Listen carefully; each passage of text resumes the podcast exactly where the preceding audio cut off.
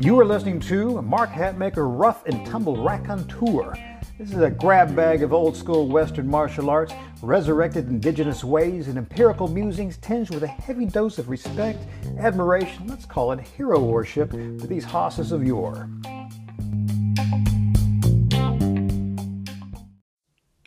Crew, this is Mark Hatmaker coming to you from the Comancheria. Uh, my wife just informed me that this little podcast is exactly one year old. So happy birthday, podcast. We love you. You're taking your first baby steps. Today's topic let's talk about you can't run from a gun, or can you?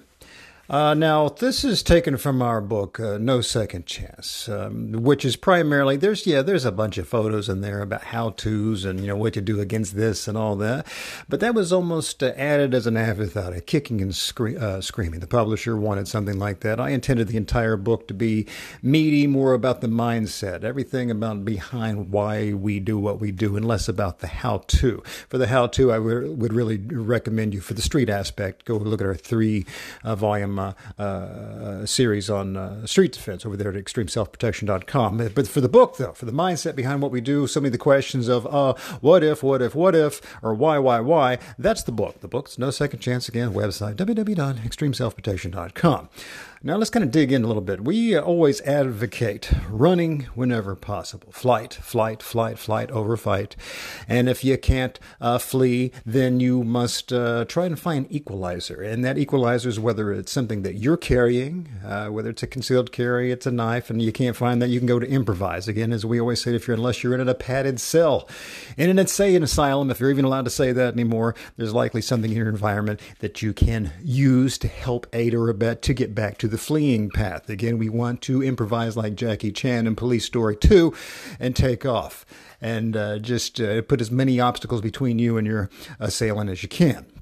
And then failing that, then you face, then you do stuff. Often we reverse that causal error. We go, here's what you do when something happens, and we how seldom all of us here, this self-defense is meant to be this last-ditch effort. And yet, for the most part, we spend most of our time training the last ditch. And how many times have you seen people out there doing wind sprints or doing uh, interesting ways to climb, scale, go out windows, or whatever? If we were really serious about just the absolute self-defense aspect, we'd be teaching people how to flee very, very well in all sorts of situations and how to be very good uh, weapon improvisers.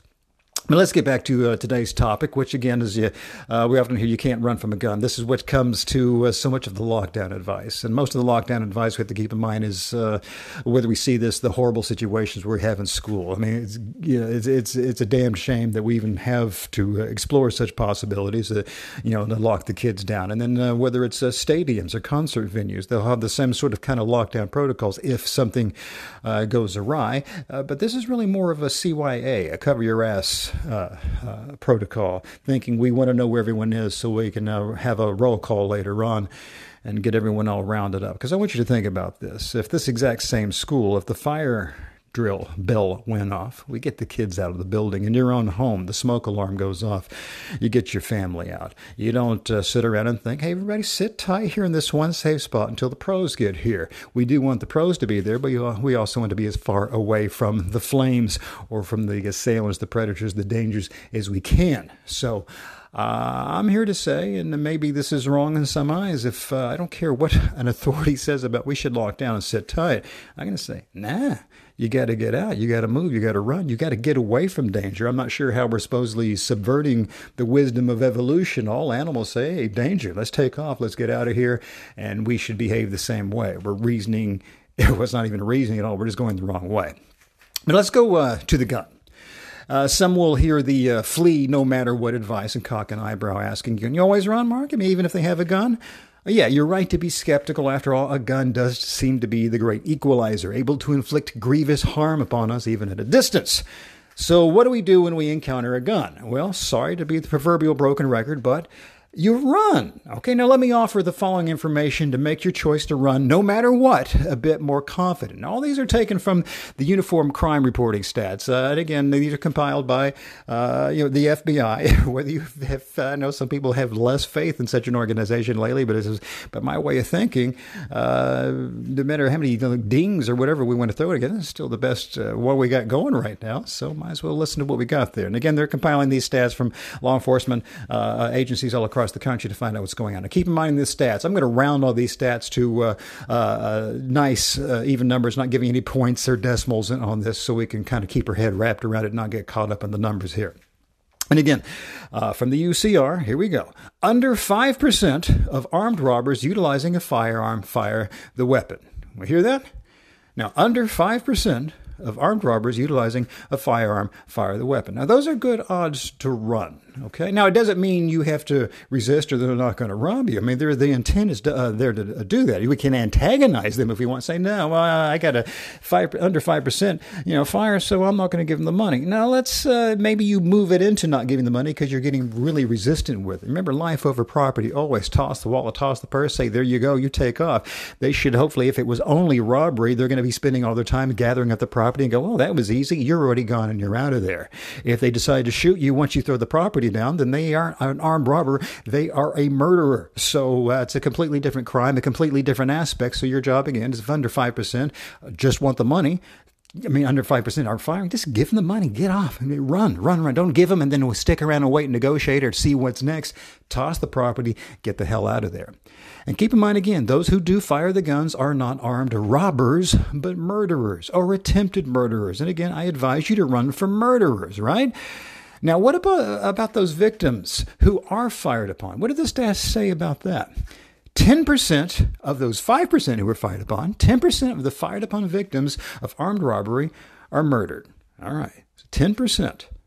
This scenario brings us to a 10% chance at escalated violence that requires you to put distance between you and the gun. The odds favor running in either case. So you stay with me. Keep those numbers in your head. 10% of the upon victims of armed robbery are murdered. All right?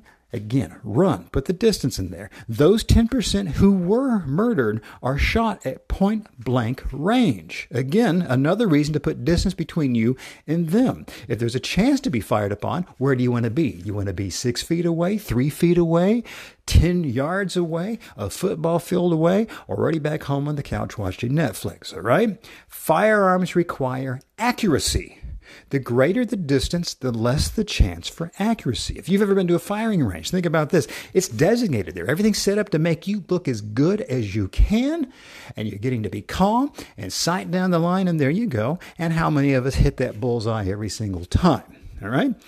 Now, as a rule, criminals have not participated in a firearm familiarization course, all right? Adrenaline decreases accuracy in anything for all of us. Trained or not, adrenaline does secrete in the execution of a crime. People don't walk into crimes feeling completely calm and hunky dory. There will be adrenaline, adrenaline uh, secretion, accuracy will go down. So let's keep this in mind. This equation here distance distance between you and the assailant, plus adrenaline, plus low probability of rigorous firearms instruction for the predator equals run. R U N capital letters, get the hell out of there. Now, here's another number 4%. Revel in that number for a moment. 4%. That is an informal police department estimate of the percentage that gun wielding predators hit their targets. 4%. These are police officers, police departments across the nation saying this is the number that actually hit from the assailant's side. Now, say 4% is definitely in the run column. Why would you make it easy? If you realize there most are missing, why would you run towards it, making it easier? Why would you stay stock still like a target at the firing range, making it easier? Here's another number to revel in four shots fired per hit. Now, what is that? This is the national average for law enforcement, citizens, and predators engaged in gun battle. That is a four to one ratio. Again, four shots are fired per hit. So there's way more missing than hitting going on, again, because of the adrenaline aspect. And we want to be a hard target. We want to be out of this. So get this the distance and these gun confrontations, most gun confrontations, keep this in mind, three to nine feet. So we are wanting to get the hell out of there. We want to increase distance wherever possible, and that's where running and fleeing and comes into the, to the game. We don't want to run towards it and think we're going to do our coolest Krav Maga uh, gun disarm ever. We don't start drop into a Filipino stripping uh, immediately. We want to get the hell out of there. The distance again in these confrontations, three to nine feet. That's the average distance. Three to nine feet and four shots fired per hit overall again gives heft to the advice to run no matter what. Distance is not just your friend, it is your life saving bestest friend ever. It's your best disarm that ever existed in the entire world. Okay, one inch per yard. What's that number?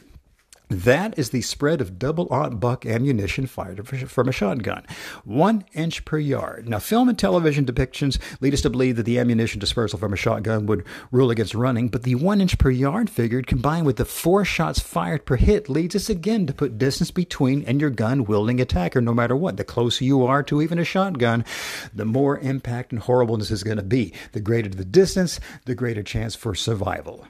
From point blank range to 10 feet, it seldom matters what is being fired.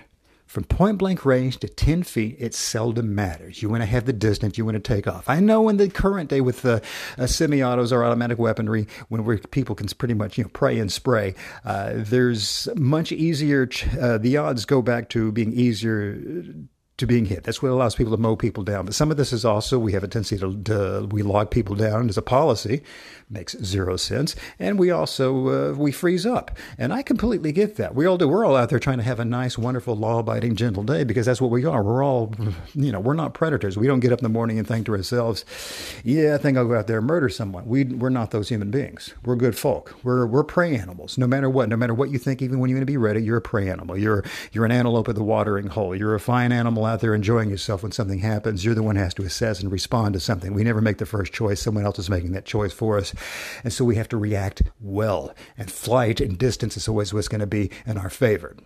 Again, the two biggest factors in determining gunshot accuracy and or wounding severity are distance. The closer the distance, the greater the accuracy and the greater of the wounding. All right. So we've got to increase that distance. Now, now, but what of knife wielding attackers? We'll do more of this later on another day, but keep this in mind. But what of knife wielding attackers? An assailant, according to the stats, an assailant wielding a knife is more likely to use that than those who use guns. Far more likely. How much more so? 21% of the time. Now, that's way, way higher. But well, keep in mind, a knife is a close range weapon. Again, Distance is your friend. You run versus the gun. You, you run versus the knife. You run versus the frat boy's fist, no matter what. You got to be at it. And the police consider this information carefully and see that as daunting as defying a weapon wielding predator may seem, running is your absolute best self defense no matter what.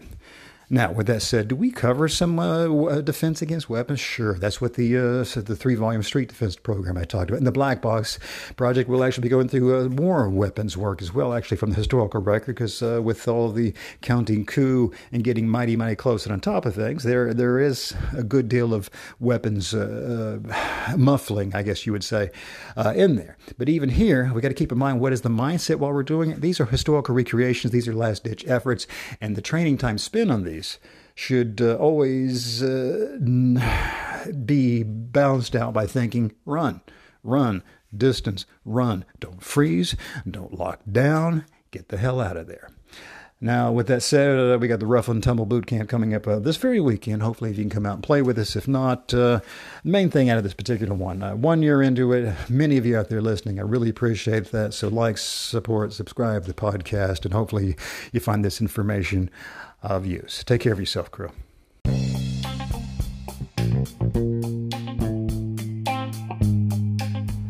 Well, if you dig what we just discussed today, uh, I'd like to invite you to like and subscribe to the podcast. Hell, support it if you want. I'm not your dad. Do what you want. And if you're a glutton for punishment, uh, just visit our website, extremeselfprotection.com. You'll find links to the blog, all of our products, and hundreds and hundreds and hundreds of more pages of like musics.